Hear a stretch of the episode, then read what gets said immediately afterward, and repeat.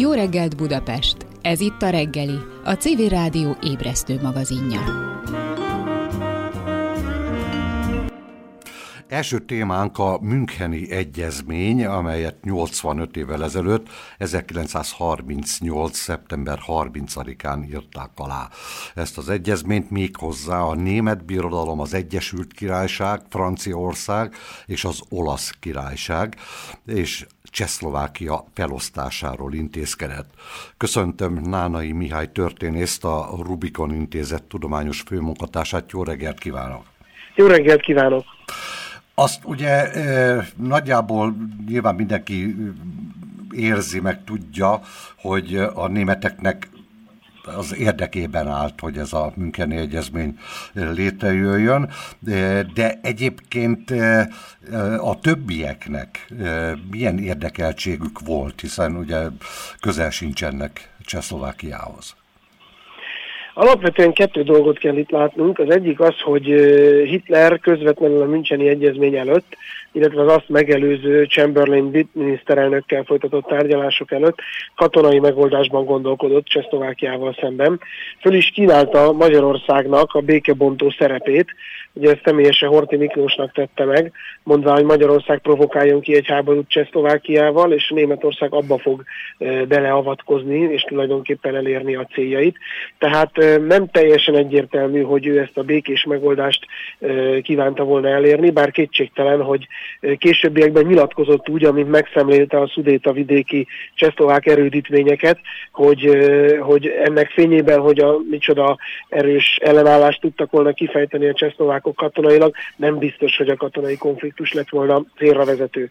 Ez az egyik fele, tehát hogy a német elképzelések a Müncheni Egyezmény előtt azért alapvetően háborús eredményben gondolkodtak. Uh-huh. A másik pedig, hogy a nyugati nagyhatalmak, különösen is Angliában ekkoriban ez a Prisment nevű politikai irányzat az, ami jelen volt, megerősödött, kétségtelen alapvető összefüggéseket fölismerve, de a 30-as évekre úgy látták a brit politikusok, hogy a Versailles békeszerződés az sok tekintetben igazságtalan és megalapozatlan volt, ráadásul már érzékelhető is volt, hogy nem is igazán föntartható egyszerűen nemzetközi politikai helyzet miatt. Így célszerű volna a németeket megbékíteni, egyáltalában a korabeli vesztes hatalmakat, a Versailles-ban vesztes hatalmakat megbékíteni, és ez adja a hátterét annak, hogy itt az egyezményre sor kerülhet. Nyilván az utókor előrelátásával, tehát mi ugye az utókor szempontjából látjuk, hogy hová fajultak az események, és egyértelműen el szokták ítélni ezt az appeasement politikát, amit Chamberlain képviselt.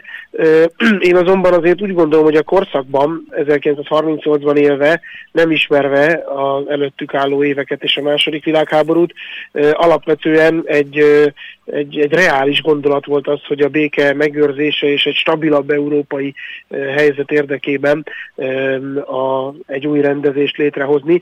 Nyilvánvalóan ennek az egésznek a tragikus üzenete az Csehszlovákia és a és a nyugati Antant hatalmak által létrehozott közép-európai országok számára volt, uh-huh. ami jelezte, hogy a nagyhatalmak elengedték a kezüket. Ugyanakkor ugye tudjuk, hogy voltak kristálytisztán látta, hogy ezzel nem kerülhetik el a háborút, például Churchill, Így aki van. azt mondta, hogy Angliának a háború és a szégyen között kellett választani, a vezetői a szégyent választották, és mégsem fogják elkerülni a háborút, és neki lett igaza. Így van. Hát ez egy nagyon érdekes történelmi kérdés. Ugye tudjuk jól, hogy Churchill már az első világháborúban is abszolút egy háború párti, alapvetően a háborús megoldást propagáló, vagy legalábbis előnyben részesítő politikus volt, és kétségtelen, hogy az utókor őt igazolta ebben a tekintetben. Ennek ellenére én azt gondolom, hogy, hogy sokszor történelmietlen az utókornak a tudásával számon kérni a korabeli politikusokat. Nem véletlen, hogy nagyon népszerű és közkedvelt volt ott 38-ban Chamberlain, ugye úgy tért haza ő Münchenből, hogy peace for our time, azaz, hogy a mi időnkre béke, meg we have won the peace, tehát, hogy megnyertük a békét, uh-huh. és, és ez egy abszolút népszerű intézkedés volt. Kétségtelen, hogy, hogy az utókor a későbbi történések végül is másik irányt vettek, és valóban ez egy tanulságos minta. Kicsit aztán én azt gondolom, hogy ebből a Müncheni egyezményből egy ilyen toposz is született, amit aztán sokszor alkalmazunk a, a 20.-21. századi eseményekben, néha kicsit erőszakot téve a korabeli eseményeken, de, de kétségtelen, hogy ennek a fajta politikának egy, egy szimbolikus uh-huh. megnyilvánulás, ami azt mutatja, hogy egy, egy terjeszkedő hatalommal szemben kompromisszumot igen, kereső igen, igen. másik hatalmak ö, nem tudták ezzel a helyzetet konszolidálni, úgyhogy ebből a szempontból egy tanulságos eset. Én azt gondolom, hogy, hogy az utókor részéről azért, ö, tehát sosem, tehát a mai korunkat is valószínűleg 50 évvel később sokkal egyértelműbben meg lehet ítélni, és ebből a szempontból én a, a hallgatóktól vagy az utókortól bizonyos megértést javaslok, a, a, a korabeli szereplőknek, hiszen bizonyára vannak olyan tényezők, amiket mi sem látunk magunk, kor, magunk igen, korában, igen, igen. és az utókor fogja látni, de ebből a szempontból nagyon tanulságos még egy dologra hívnám fel a figyelmet, hogy a szovjeteket nem hívták meg erre az egyezményre. Igen, erre rá akartam kérdezni, igen tulajdonképpen Stalin ekkor nagyjából egy meglehetősen éleslátó módon döntötte azt el, hogy egy esetleges német-szovjet konfliktusban hasonlóan a csehszlovákokhoz valószínűleg a Szovjetunió még kevésbé számíthatna a brit-francia támogatásra. Így aztán tulajdonképpen Münchenhez vezetnek a szálai annak, hogy Stalin végül úgy döntött, hogy ha el akarja kerülni a háborút, akkor Hitlerrel kell megállapodni, és így jutottak el a Molotov-Ribbentrop paktumig. A, szintén nem akadályozta meg, ugye, hogy kiboruljon a háború közöttük. Mekkora területet csatoltak el Csehszlovákiától? Ugye itt egyelőre még csak arról volt szó, hogy a Szudéta vidéket, ami Csehországnak, ha elképzeljük a határon, azt a peremvidéki területsávját jelenti, tehát nem egy olyan jelentős terület volt még ez. Ráadásul itt azért 3 millió német élt. Tehát ez kétségte, hogy etnikailag egy úgymond etnikailag korrekt határ jött létre ezáltal, tehát tulajdonképpen elsőprő többségében németek által lakott terület került Németországhoz, és ugye ez a Müncheni Egyezmény szólította föl a csehszlovák kormányt arra, hogy aztán a lengyel és a magyar igényekről is egyezkedjen. És ez egy kevéssé ismert tény, hogy a, a lengyelek nem sokat vártak a Müncheni Egyezmény után, hanem rögtön lecsaptak Tessen vidékére, és megszerezték, ami ugye azért egy kicsit, hogy mondjam, furcsa fénybe helyezi a későbbi lengyel eseményeket. Ugye 39-ben Lengyelországra kerül a sor a német terjeszkedés során, de 38-ban még Lengyelország maga szerez meg területet az előbb kellemetlen helyzetbe került Csehszlovákiától, ugye ezt a Tesseni vidéket, és aztán pedig ugye következik majd az első bécsi döntés, amelyikkel a felvidék déli magyar lakosságja kerül vissza Magyarországhoz.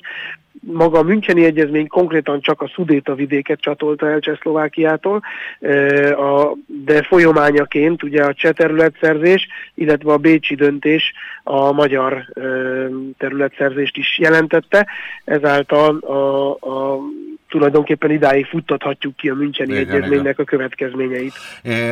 Nem sok időnk maradt, egy kérdés még, hogy egyáltalán a, a csehszlovák, illetve a magyar-szlovák viszonyt hogy befolyásolta ez az egyezmény? Ugye, ahogy említettem, a Müncheni Egyezmény konkrétan nem foglalkozott ezzel, de előírta, hogy tárgyalni kell a magyar követelésekről, főképpen ugye az etnikailag magyarok által lakott terület vonatkozásában, és így indultak meg a kétoldalú tárgyalások Komáromban a csehszlovák és a magyar fél között. Ugye ekkor már a csehszlovákok részéről valójában szlovák felhatalmazással, és a szlovákok tárgyaltak csehszlovák felhatalmazással. Ezek a kétoldalú tárgyalások ugye a nagyon távolálló álláspontok miatt zátonyra futottak, tehát nem sikerült megállapodni, és így futott ki odáig az esemény sor, hogy mind a csehszlovák fél, mind a magyar fél döntő bíráskodást kért a, a német és aztán a hozzájuk csatlakozó olasz nagyhatalmaktól, akik ugye a Bécsi döntés keretében e, húzták meg a határvonalat, tehát ez egy két oldalú kérésre megvalósuló döntő bíráskodás volt nemzetközi jogi értelemben az első Bécsi döntés. Ugye mondta az előzményekről, hogy, illetve a legelején, hogy kicsit megértéssel közelítsünk ehhez a e, egyezményhez, hogy ki miért mit e, képviselt, illetve mit tett akkor. E, azért a történészek ma hogy ítélik meg ezt a Müncheni egyezményt? Én azt gondolom, hogy van egy úgymond mainstream, vagy ami az elmúlt évtizedekben gyökeret eresztett álláspont, amelyik a Müncheni Egyezményt tulajdonképpen egy kudarcos eset, eseménynek tekinti, és azt feltételezi, hogy ha, ha itt nincsen Münchennél egy ilyenfajta egyezmény, hanem háborús konfliktusra kerül sor Csehszlovákia és a németek között, akkor valószínűleg az egész hitleri agresszió akár elmaradhat, és más irányt vesz a történelem, nem is robban ki talán a második világháború. Tehát, hogy kétségtelenül a Müncheni Egyezmény az a, az a megalkuvás szinonimájává vált. Történészkörökben azért azt gondolom, hogy árnyaltabb, nyilvánvalóan történészek alapvetően a részleteit is megvizsgálják a korszakban, inkább talán az emlékezett politika az, ami ezt nagyon leegyszerűsítve ilyen módon képviseli.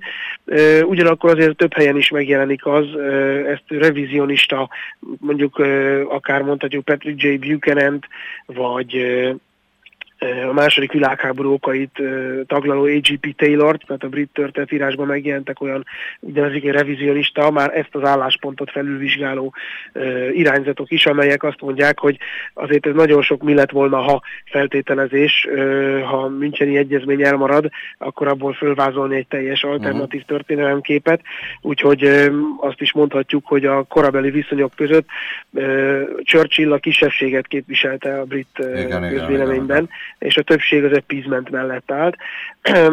Tehát azt gondolom, hogy ennek legalább két irányú megítélése lehetséges, de kétségtelen, hogy a, a mainstream álláspont az, az azt mondja hogy a Müncheni Egyezmény az egy, az egy megalkuvó esemény volt.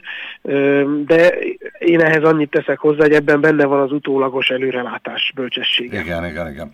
Nagyon szépen köszönjük, hogy rendelkezésünkre állt. Nánai Mihály történész, a Rubikon Intézet tudományos főmunkatársát hallották az elmúlt percekben.